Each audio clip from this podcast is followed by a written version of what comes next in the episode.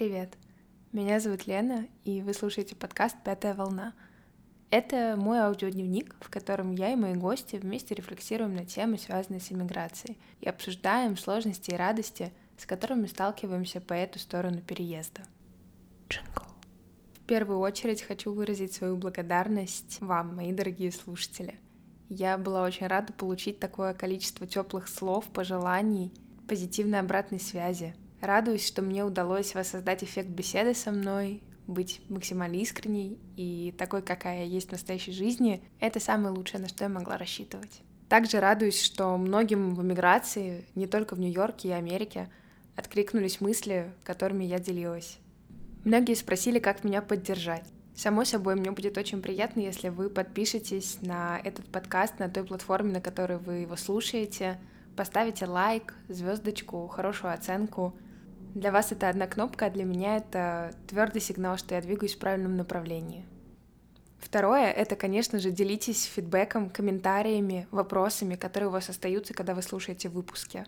Недавно я узнала, что то, что я делаю, называется инди-подкастом, то есть я делаю его сама, записываю его на своей кухне, в микрофон, подаренный мне друзьями на день рождения, и мне точно предстоит еще многому научиться и в плане подачи, и в плане контента, поэтому вы можете оказать мне бесценную помощь своими отзывами.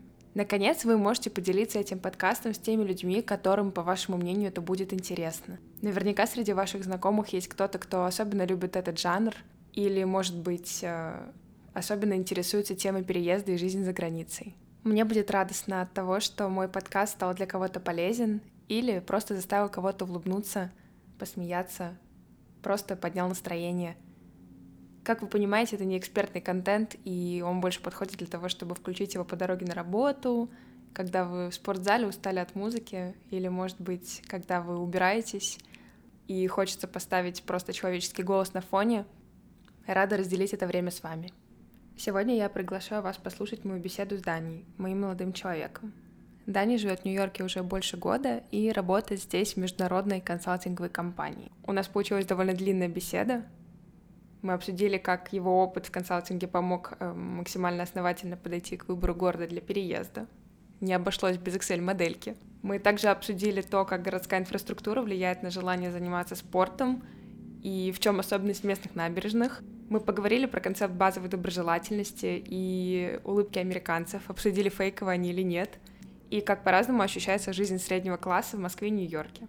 Конечно, не обошлось и без тем, связанных с жизнью рабочей, Даня поделился тем, каково это — работать изнутри крупнейшей мировой экономики, когда кругом многотриллионные компании, а ты маленький человек.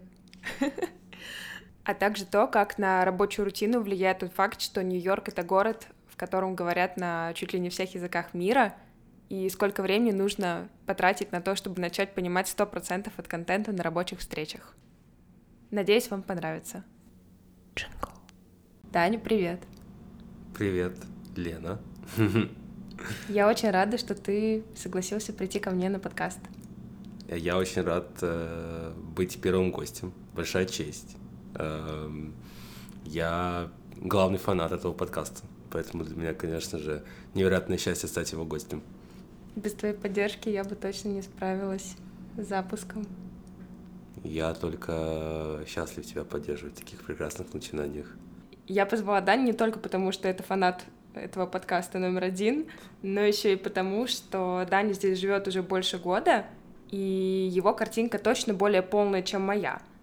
Даня, расскажи, пожалуйста, чем ты здесь занимаешься, кем работаешь, как сюда попал? Обидно. Я думал, что меня позвали чисто потому, что я главный фанат. И это какой-то фанатский сервис. В общем, для того, чтобы рассказать, почему я здесь, нужно сначала рассказать, чем я занимаюсь. Я уже почти три года работаю в международной консалтинговой компании. Если это для вас звучит непонятно, то у меня подготовлено объяснение, которое мне каждый раз приходится делать. Консалтинговая компания — это таки, такой вид бизнеса, когда к тебе приходят другие компании, либо организации, нон-профиты там, например, или, может быть, даже правительство с какими-то вопросами, Э, могут быть стратегические или тактические больше, и ты делаешь какие-то анализы, в общем, наемные мозги, которые помогают э, принимать решения менеджменту этих организаций различных. И специфика бизнеса в том, что ты обслуживаешь все секторы экономики, ну почти, а, поэтому могут быть клиенты как бы вообще в, в любых сферах, вот, то есть я там успел делать какие-то и металлы, и банки, и всякие телекомы, вообще много всяких рандомных штук. Обычно люди за это любят э, такую работу. Вот, но, наверное, на этом хватит рассказывать про консалтинг. Э, суть в том, что моя компания закрыла офис в Москве после начала войны, и э, я мог э, выбрать опцию релокации, я, собственно, релацировался в Нью-Йорк. А вот уже, получается, год и два месяца назад, даже три. Насколько я знаю, у компании, где ты работаешь, есть офисы в большом количестве стран и городов, и ты точно думал между разными вариантами. Как так получилось, что ты выбрал именно Нью-Йорк? В конечном итоге, на самом деле, выбрал скорее сердцем, а, но не без элемента прагматичности. Я сравнивал действительно разные опции, и для этого, как настоящий консультант, соорудил такой аналитический инструмент в виде Excel-таблицы, конечно же, Microsoft Excel, моя любимая программа, мой любимый софт. А, в общем, э, суть э, была в том, что я смотрел по разным локациям, сколько там у тебя будет денег, естественно, потому что это важно.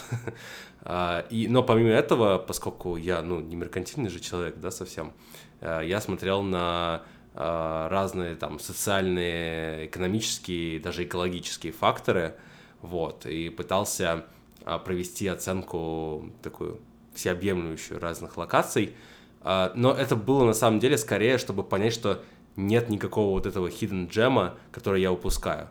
То есть как будто бы с самого начала понятно, что вот там есть э, Лондон, куда много кто едет, вот там есть Нью-Йорк, понятно, вот там есть Middle East. Э, но я решил посмотреть по данным. Data-driven approach, как э, у нас говорят. И да, в итоге Нью-Йорк. Но э, Нью-Йорк э, был на самом деле на десятом месте э, в этом списке. В списке там было, мне кажется, опций под 50, возможно. То есть далеко не даже первая тройка. Но там так вышло, что на первых двух местах был Берлин и Амстердам, Это именно вот по формальным признакам в результате Excel. Да, да, да, да, как э, output, э, так сказать, модели. Слушатели, на заметку получается, что если у вас нет душевных преференций, то Берлин и Амстердам, кажется, неплохие города. По-моему, третьим уже были какие-то другие локации в США, вот, то есть как бы США там ворвалось в топ-3, эм, и я понял для себя, что Берлин не подходит, потому что я не знаю язык. Амстердам, наверное, будет слишком такой уютный локальный офис, и нужно что-то более melting pot, как говорится. Э, как это на русский переводится? Плавильный котел. Плавильный котел, да. В смысле, чтобы было больше разнообразных клиентов именно с точки зрения работы или скорее знакомств? Скорее людей, чтобы быть иммигрантом, это не какой-то аутлеер невероятный, а что-то эм, общепринятое. Угу. Вот. И я подумал, что, наверное, тогда США, и в США я уже выбрал скорее душой, потому что, конечно, с точки зрения там бизнес-кейса Нью-Йорк э, далеко не э, лучшая здесь локация, все очень дорого. Что вот. значит бизнес-кейс? Ну, с точки зрения, там, сколько у тебя, например, будет откладываться денег, да, то есть люди, которые хотят много откладывать денег, вряд ли едут в Нью-Йорк жить, в Штатах. Это из-за того, что здесь демократические штаты, высокие налоги, ну и плюс, понятно, сумасшедший уровень цен. Ну да, а, Нью-Йорк один из самых дорогих городов в мире, как ты уже говорил в своем подкасте, фанатом которого я являюсь. Мне кажется, не все могут знать, что в США в разных штатах разная ставка налогообложения. И, например, если ты живешь в республиканском штате, там как может правило, быть... налоги. Да, более приятная картинка с точки зрения налогов, но, возможно, не более приятная с каких-то других точек зрения. Угу. Зависит от ваших предпочтений. А расскажи поподробнее про вот эту Excel-модельку, какие туда влезали факторы. Хочу понять, как Берлин и Амстердам победили. Мне кажется, слушателям будет полезно. Вдруг кто-то тоже захочет чем-то подобным позаниматься. Ну, я решил, вот, как я уже сказал, максимально всеобъемлюще посмотреть на картину и при этом иметь такой подход, основанный на данных. Я взял несколько индексов там Всемирного банка, э, ООН, э, там базовые типа качество услуг здравоохранения, качество каких-то public services, как бы сервисов от государства. Ну, общественных институтов, да. наверное. Ну, это очень абстрактно звучит, но там и конкретные как бы индексы. Для меня очень был важен, например, э, City Walkability Index, то есть насколько э, по городу, насколько город приспособлен для пешеходов, потому что я как человек без прав... Водительских. Водительских, да, ну, ладно уж, воздержусь от шуток. Да, я как человек без прав, э, конечно же, ищу город, где хорошо ходить пешком, вот, и, скажем, в Штатах, очевидно, не везде, вот то, что мы упомянули, да, зависит от предпочтений, и вот, э, наверное, волкабилити — это большой, большой фактор, большое предпочтение, которое нужно учитывать. А, ну, там еще было несколько, там даже был air pollution, то есть насколько загрязнен воздух, эм, но, конечно, его вес уже был не такой большой, Э, как у City Walkability. То есть э, в конце, да, подводя, наверное, суммаризируя историю про методологию, у меня в конце был такой сводный индекс, э, который взвешивал определенные факторы, там понятно, что доход весил всех больше, 50%, по-моему, а остальные факторы я там еще 50% собрал, у меня там их было всего 12. Вот, там, а, и еще, наверное, фан, фаново упомянуть, что там даже был Civil Rights Index, то есть, э, если страна демократическая, она набирала баллы. Вот. Э, да, так что вот такой вот подход. Подход очень основательный. Я не знаю больше ни одного человека, который бы настолько серьезно подошел к выбору локации. Хотя забавно, что, по сути, эта моделька в итоге оказалась просто ориентиром, а выбрал ты все равно Нью-Йорк. Ну, в конечном итоге я выбирал душой город, где я уже был, э, где мне точно нравится, где супер интересно жить. А, но я рад, что это сделал, потому что я убедился, что нет вот таких локаций, да, на планете Земля, где представлена моя компания, конечно, где вот на самом деле очень круто, а я, может быть, этого не знал. И я исключил просто вот э, такое развитие событий. И вот ты здесь живешь уже год и два месяца. Расскажи, что поменялось в твоей жизни. Давай назовем какие-то топ-3 изменения, которые ты заметил по сравнению с жизнью в Москве? Ты же из Москвы переехал. Окей, okay, это такой вопрос, конечно, на подумать, но я на этот счет, естественно, рефлексировал. Эм, здесь нужно будет э, слушателям, конечно же, напомнить, что нужно перейти в мой инстаграм, который ты, конечно же, ставишь ссылочку как гости, да? Ого! Я потому что писал пост на эту тему, на самом деле, шутки в сторону, но я про серьезные вещи говорю. У меня был пост спустя полгода жизни в Штатах, а, про то, что поменялось. А, и как бы после поста прошло, получается, уже 8 месяцев. На самом деле, может быть, уже не так актуально, но я тогда для себя выделял язык, э, здоровье и привычки. В языке я говорил, что вот появляются моменты, когда я думаю на английском, и про то, как английский улучшается. Это, конечно, вещь, которая меняется очевидно. А, вторая это было про здоровье, и там я в основном писал, не углубляясь в детали, это про то, как я стал больше заниматься спортом, стал там более осознанно выбирать, что я ем, больше времени уделять сну. А часть это, конечно, вот э, драйвится тем, что мне нужно адаптироваться к тому, что я старею, как, э, к сожалению, да, э, говорит 26-летний человек. А отчасти это драйвится локацией. И я думаю, сложно здесь сказать, на, в какой пропорции, но точно в большой локации, потому что вот просто набережная, которая есть рядом с моим домом, она как бы постоянно шепчет тебе на ушко, пробегись по мне. Ну, вот она так выглядит. Это правда, мне тоже шепчет. Ну да, то есть как бы она так выглядит, ну, по ней хочется бегать. Вот, э, я в Москве особо, у меня никогда не было такого, что я смотрю на место и такой, блин, вот здесь будет круто пробежать. То есть ни разу не было. Ну тут погода еще помогает. Здесь не такая суровая зима, нет снега, вот это все. Ну да, тоже, конечно, но как бы летом, да, я тоже бегаю. Вот здесь в Москве летом тоже тепло. А, ну и ты вот упоминала вещь про спортивную инфраструктуру. То есть здесь бесплатные теннисные корты, я вот люблю теннис. А, в Москве я каждый раз платил деньги, и это, конечно же, снимает барьер. В большинстве билдингов а, есть спортзал, и поэтому тоже как бы такой порог, да, на вход снижается. Тебе нужно просто спуститься несколько этажей вместо того, чтобы куда-то идти или ехать. Поэтому, конечно, среда пушит здоровый образ жизни. И третье, это было привычки. Привычки у меня там, по-моему, было два пункта. Это первое про то, что я эм, говорю с людьми на улице больше, с незнакомыми. Вот это, это true.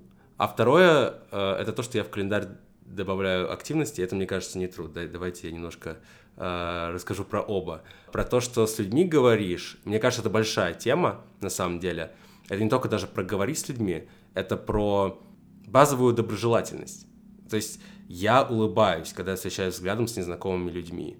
Я всегда извиняюсь, если я кого-то хотя бы немножко коснулся. Здесь так принято делать, и я заметил, что когда я путешествую там в страны СНГ сейчас, там, улыбаться странно. То есть у меня я в привычке улыбаюсь, но люди как бы мне в ответ не особо, и я чувствую, что я какой-то странный чел, который всем ходит улыбается. Вот мне кажется, здесь эта культура улыбки, она более распространена. И, кстати, мне кажется, что много русскоязычных людей, которые уже здесь, не очень это инкорпорируют в повседневную жизнь. И американцы э, неправильно это воспринимают как какую-то грубость. Просто... Ну, конечно, есть все эти мемы про Slavic Face, что да. ты ходишь постоянно с очень грустным лицом, не выражающим абсолютно никаких позитивных эмоций. Мне, кстати, кажется, что среди русскоязычного сообщества есть миф, мне кажется, что это миф, что американцы улыбаются фейково что это не настоящая улыбка, и что на самом деле они готовы тебя просто порвать, а вот русский человек, он, ну, или там э, СНГшный, да, он наоборот такой э, вот э, снаружи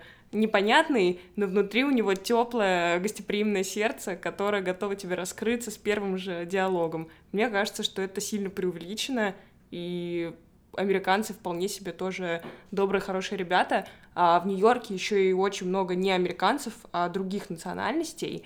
И говорить, что здесь все улыбаются фейково, это просто абсурд. Я не могу не сделать ремарку про э, человека СНГшный. Это звучит как э, почти как гомо советикус, можно даже гомо СНГшикус. Да, нет, на самом деле про улыбку, ну то есть понятно, это просто часть социальной нормы. Она, э, конечно, не то чтобы вот если тебе улыбаются, это не значит, что там тебя невероятно рад видеть, это вообще незнакомый человек, он просто тебе улыбнулся, это просто социальная норма, но она заставляет себя чувствовать лучше. То есть, когда мне улыбаются, мне комфортнее, чем когда на меня смотрят с каким-то серьезным там или, а может быть, даже немножко осуждающим или еще каким-то лицом. То есть намного лучше, когда встречаешься глазами с кем-то случайно, улыбнуться, на мой взгляд, и это как-то повышает всем настроение. Ну, это и научно известный факт, что западное общество менее атомарное, тут больше как, демократических институтов, объединяющих людей и все такое, и на мы совершенно моменте... не будем включать это в подкаст, потому что mm. какой-то политологический ток уже пошел, переслушивал Катю Шульман за последние двое суток. На этом моменте слушатели просто выпали за слово «атомарный», я, я честно не знаю, что Ты это. Ты не знаешь, что такое томарное общество? Ну, Нет. в автократии точно, как бы главная задача вообще режима построить томарное общество, когда каждый занимается своим делом. А, это томарное называется. Да. Хорошее слово. Да, я думаю, обожаю очень... его. Ребят, запоминаем новые слова. Я думаю, это нельзя вырезать, потому что, конечно, нужно расширять вокабуляр каждый день. Вокабуляр. По, по возможности. Словарь. А, да, это вот первая вещь, то есть какая-то базовая доброжелательность к э, людям. А вторая вещь, которую я упоминал, это вот э, то, что я там якобы в календарь засовываю активности. На самом деле это не совсем э, правда, я сейчас так не делаю уже, но мне кажется, я тогда это писал, потому что было реально очень много всего, что поделать. У меня до сих пор есть там заметка в айфоне uh, «Things to do in uh, NYC». Uh, вот, и там как бы, ну, реально много вещей. И я могу сказать, что вот я здесь уже 14 месяцев, и реально практически каждые выходные я вижу новое место или открываю для себя какие-то там еще новые, как сказать, грани э, этого города. И я думаю, что просто тогда это было еще в более интенсивной фазе, мне приходилось раскидывать, так, в эти выходные я еду в Квинс, в эти выходные я еду в такой-то район Бруклина, чтобы совсем уже не сойти с ума от количества вещей, которые можно поделать. Вот. И это как бы я плавно тут перехожу к вещам, которые, которых не было в посте. Мы все-таки эксклюзивный контент э, здесь предоставляем слушателям. И вот это, мне кажется, вещь, это exploration. Точно поменялось, и это тоже довольно самое очевидное, как и язык. Когда ты переезжаешь э, в новое место, а, тебе хочется его изучать, вот, и, конечно, по сравнению с Москвой я тут гораздо больше эксплорю. У меня, а, особенно весной и летом, вот реально буквально каждые выходные я тут купил себе велосипед, я ездил в самые отдаленные уголки, где реально люди живут, и смотрел вот как там все выглядит, и изучал город. Я уже не три вещи на самом деле назвал, а уже получается четыре, да, наверное, таких больших блока. Ну, наверное, последнее, что я могу назвать, а, это такая такой более демократичный образ жизни, и я здесь не про политологию, нашу любимую, а про, на самом деле, образ жизни среднего класса. Приведу простой пример. Мне кажется, что э, в Москве, начиная с определенного уровня дохода, люди, ну окей, точно не все, но большая часть людей вот просто на отрез отказываются ездить на метро. То есть как будто бы это уже что-то там для каких-то вот э, простых людей. Я, кстати, никогда этого не понимала, я ездила до последнего на работу. Ну, я знаю, я просто... Ребята, я просто укачивает такси. Ну ладно. А, не, на самом деле... Я не знаю, то есть это точно не относится ко всем людям, очевидно, как и любая вещь, которую ты скажешь. Никогда не будет относиться ко всем людям, наверное. Но точно это было распространенное явление, что люди такие, ой, метро. То есть я прям знаю очень много людей, которые говорили, метро, господи, я туда не спускаюсь. Ну, то есть вот, вот в таком вот стиле. И как будто бы... Понятно, что это еще драйвится стоимостью услуг, которые тоже упоминала в подкасте. Видите, какой внимательный слушатель. И вам, вот вам нужно быть такими же, конечно. Вам не нужно быть никакими слушателями. Я рада таким, какие вы есть. А, это, это в какой-то степени нравится стоимостью услуг, которая довольно низкая. И здесь как бы позволить себе такси каждый день, там, с работы на работу э, и еще по каким-то делам, это просто, ну, огромные деньги. То есть это тысячи долларов в месяц. А в Москве, да, это будет, конечно, там недешево все еще, да, для а, многих людей, но это будет намного более uh, affordable, как говорит эта женщина. Да-да-да, какой фабрик, какой details. Э, вот. Э, более доступная вещь. И вот рестораны, да, то есть в Москве вот чек, не знаю, в шоколаднице. Это будет, наверное, рублей, ну, я не знаю, какие сейчас цены, но до военной цены это было 400-500, наверное, да? Ну да, кофе, еда. Ну, скажем, 500, да? Давай. А, чек в хорошем ресторане, который там, может быть, не звезда Мишлен, но попал в список Мишлен, он будет а 2000. Да четыре раза разница, да. Здесь я могу пойти в обычный ресторан, абсолютно просто хороший ресторан для представителя среднего класса. И там будет средний чек, ну, на человека там, наверное, долларов 30. А в ресторане, который попал в список Мишлен, ну, во-первых, ты туда не попадешь без э, какой-то предварительной записи за пару месяцев, скорее всего. Сто процентов.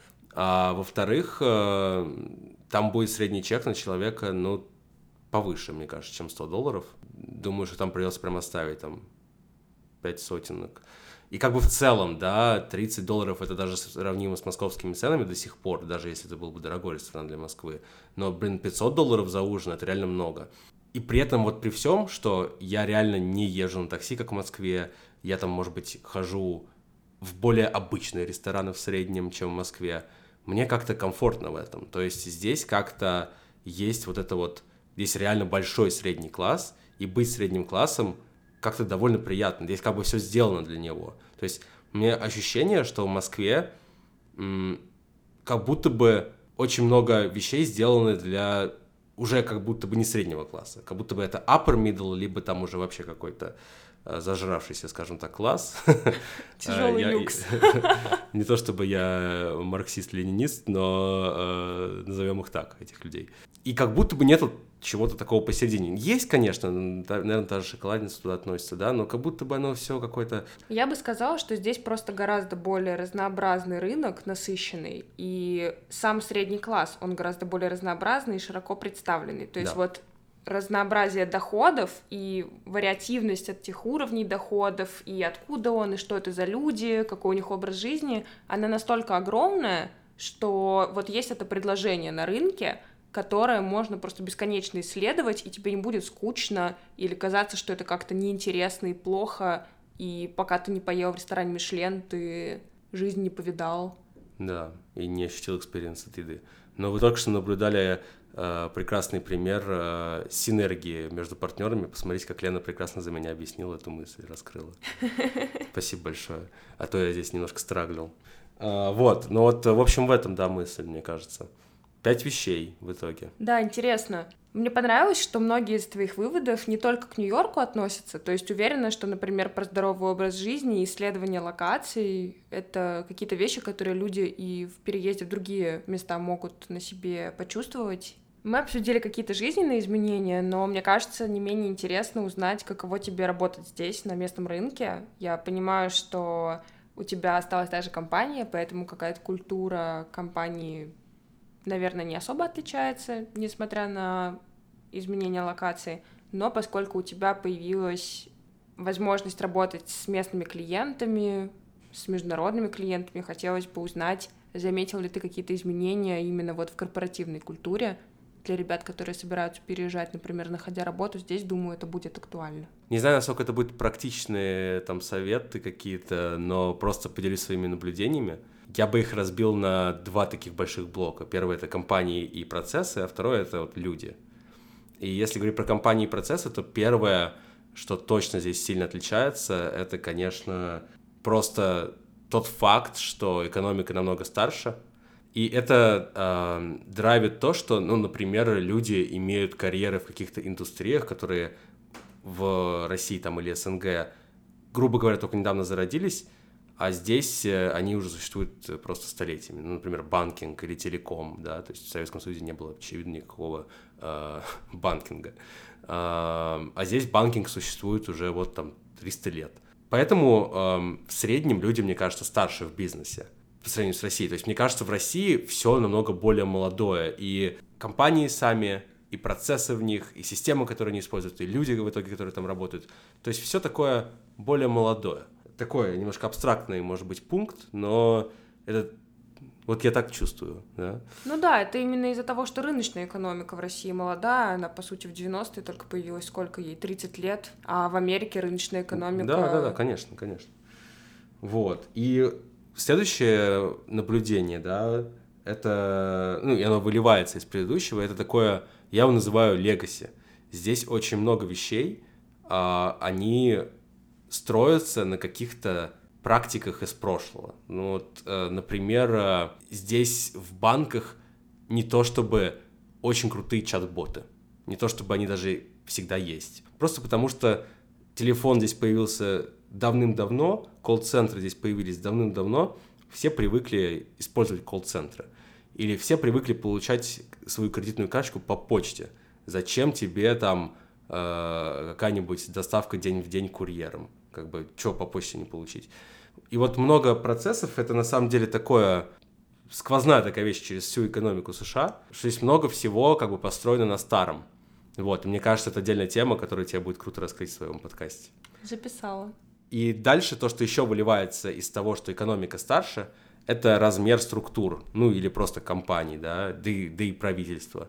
Мне кажется, что здесь из-за того, что это такая большая экономика, э, структуры растут, разрастаются и становятся просто огромными гигантами такими. Э, хочется сказать неповоротливыми, наверное, это не всегда, но суть в том, что в итоге это превращается в большую иерархию. Я не могу сказать, что здесь обязательно более иерархично везде, но я точно могу сказать, что если взять там топ-1, например, банк в России и США, то, то с большей вероятностью здесь будет намного больше иерархия, просто э, в своих размерах. Ты имеешь в виду количество уровней менеджмента? Да, да. Бизнес кратно больше любой, поэтому там как бы огромная иерархия, то есть структуры, ты вот внутри структуры чувствуешь, насколько она огромная. Вот это сложно, может быть, передать, тоже так немножко, как я чувствую, да. Мне кажется, есть такое чувство, в, у меня, по крайней мере, было в СНГ, такое чувство небольшой местечковости – То есть, как бы, бизнес-то может быть большой, но вообще, в целом, все друг друга знают. Все такое вот э, маленькое-то в целом, на самом деле. Кажется, что большое, на самом деле, не очень. А здесь прям вот гиганты. И, и, и такие, и здесь столько корпораций, которые даже, ну, то есть, их э, капитализация, это такие суммы представить невозможно, на самом деле. Ну, то есть, даже на цифрах, да, там, скажем, капитализация какого-нибудь Амазона, это полтора триллиона долларов, э, ВВП России примерно 4. Почти половина ВВП всей страны — это просто капитализация одной большой компании. А здесь таких больших компаний еще сколько? Ну и, конечно, это, ну, это реально гиганты. И ты чувствуешь масштаб, то есть все просто пипец какое большое. И последний, наверное, пункт, который я скажу вот в блоке про компании и процессы, это регулирование. И мне кажется, это будет везде применимо, не только там в США и в более маленьких экономиках. Э, чувствуется как другое регулирование совсем. Просто приведу пару примеров. Оба на самом деле не из работы. А, первый пример — это я видел просто рекламу одного из брендов телефонной связи, и они там прямо на рекламном щите в городе говорят, вот Verizon, у них как бы говно тариф, а вот у этих ребят топовый. То есть ты можешь в коммуникации использовать имена конкурентов. В России это типа, ну, то есть такого не, не делают просто и видно другая, как бы, что здесь такой более wild рынок, такой вот он дикий, и там можно разборки устраивать. Такие. Порви, съешь своего конкурента, дикий запад. Да, да, публичные, публичные, в общем, разборочки там на билбордах. Ну, это не то, что... Это, это просто маленький пример, но большая тема, регулирование совершенно другое. Второй пример — это вот, когда я смотрю э, какие-то стриминговые платформы, где есть реклама, например, Hulu, там э, постоянно рекламируют prescription drugs. То есть это буквально лекарства, которые продаются только по рецепту. Там рекламируют лекарства, у которых каких-то, какие-то просто невероятные побочки, там типа остановки сердца или еще что-то. Я такой, ребят, блин, то есть это прямо кажется диким. А, Самое забавное, что, судя по всему, по закону они должны все эти побочные эффекты перечислять, поэтому там какая-нибудь э, видеокартинка людей счастливых и смеющихся, здоровых после этого лекарства, и параллельно диктор говорит, что вы там можете э, внутреннее кровотечение получить, не знаю, еще что-нибудь такое. В общем, это какой-то ужас, реально. Второй большой блок — это был люди. Надеюсь, вы следуете до сих пор моей, моему структурному ответу. А, и здесь я выделил две вещи. Первое — это такой а, культурный элемент, что здесь, как вот мы сказали, есть такой melting pot, э, люди из разных культур, и, наверное, это, это как бы влияет, может быть, не в первую очередь на сам процесс работы, но точно то, как ты, например, понимаешь людей. То есть, э, вот тоже, опять же, банальный пример. У ребят из Индии, когда ты поворачиваешь э, голову э, слева направо, это да, когда ты киваешь, это нет, перевернуто. И читать людей здесь э, зачастую чуть более челленджинг задача, да, потому что просто миллион культур других. В то время как в России, мне кажется, понятно, что тоже много разных людей, разных культур, но вы все обитаете в каком-то довольно понятном культурном поле. То есть, по крайней мере, никто не кивает в другую сторону. Да, все говорят на русском языке, например, ну, как, да, в России, да, да? Как правило. Да. Ну, здесь тоже говорят на английском, конечно, но э, нет таких... Ну, все учат русский в школе. Не все, кто приехал в Америку, учили в школе английский на том уровне. Ну, ну да, ну, да, это правда, это правда. Это хорошее наблюдение. То есть, и, кстати, поэтому многие там говорят, вот, у меня акцент. Если на самом деле настолько люди привыкли, что у всех вокруг акцент, да, кстати, в Нью-Йорке просто идеальное место, если вы стесняетесь говорить на английском, перестать это делать, потому что, не знаю, ни разу не слышала, чтобы кто-то кому-то что-то за акцент предъявлял. Ну, я вот, да, я тоже переживал там, а вот то, что я... Очевидно, когда ты говоришь на английском, э, если это не твой первый язык, ты так или иначе делаешь хоть какие-то грамматические ошибки. Ну, unless ты не офигенный вообще крутой грамматический чувак. Но мне кажется, все делают небольшие, так или иначе. И я вот переживал, они будут ли на меня смотреть как на дурака. А потом я посмотрел, ну, как бы, главное, чтобы ты доносил мысль, и это было понятно. А, и здесь люди вообще по этому поводу не парятся. И это вот, кстати, вторая вещь, которую я хотел сказать, это язык и коммуникация в блоке люди, да. Американцы конечно, очень круто коммуницируют, и чувствуется отставание, то есть здесь есть такой, мне кажется, я не знаю, уж байка это или нет, но я слышу, что здесь в школах есть э, такой предмет, как public speaking, и где люди просто как бы учатся... Ораторское искусство. Ну да, где люди как бы учатся давать TED Talks, условно. А, и это вещь, которую точно э, как бы нужно в себе развивать. Самый применимый на практике пункт э, это развивать и свой public speaking. Мне кажется, что здесь он э, на голову выше в среднем у американцев. И мне кажется, что много кто вот просто вытягивает свои карьеры просто на коммуникации. А я вот, кстати, хотела у тебя спросить по поводу пункта до языка. Ты сказал, что гораздо сложнее читать людей, и мне кажется, что чем больше у тебя работа связана с общением с людьми, например, ты работаешь в продажах или ты руководитель какой-то менеджер, тем сложнее тебе адаптироваться в новой стране к рабочей культуре, потому что очень важно как раз вот, как ты очень красиво сказал, читать людей, понимать какие-то подтексты и уровни, которые не на поверхности, и, и языковой барьер, и культурный в этом смысле тебя немного тормозят. Я много раз слышала совет, что когда переезжаешь, не стоит расстраиваться, если у тебя там, например, на позицию ниже получается устроиться на новую работу, потому что, скорее всего, тебе будет настолько сложно, что ты еле-еле сможешь meet expectations, да, по, ожиданиям от себя вообще попасть, и как раз хорошо вот это взять время на то, чтобы подтянуть э, понимание местной культуры и языка, чтобы уже потом развиваться дальше по карьерной лестнице, потому что вначале будет точно очень сложно. Ты на своем примере это как-то вот замечал? Да, сто процентов. То есть э, в целом я сейчас на таком этапе, когда я там могу становиться менеджером, и мне много кто из ребят, которые уже прошли этот путь, рекомендуют не спешить, как бы чуть-чуть поработать, чуть-чуть влейся в новую а, культурную среду, ну, языковую. Так что точно есть, и даже из моего опыта, как я вижу, ну, мне нужно было несколько месяцев, чтобы, во-первых, просто всегда понимать людей, вне зависимости там, от их акцента, эм, скорости того, как они говорят и так далее. То есть прямо было такое, что я такой, так, я вот сейчас точно себе даю отчет, что на этой встрече я понял 80% э, того, что сказали. То есть, и мне там приходилось иногда немножко неловко спрашивать там у менеджера, а вот что это значило, или там вот я не понял эту часть. И спустя несколько месяцев это как бы прошло. А, это во-первых. А во-вторых, это такая оперативная память на процессинг языка.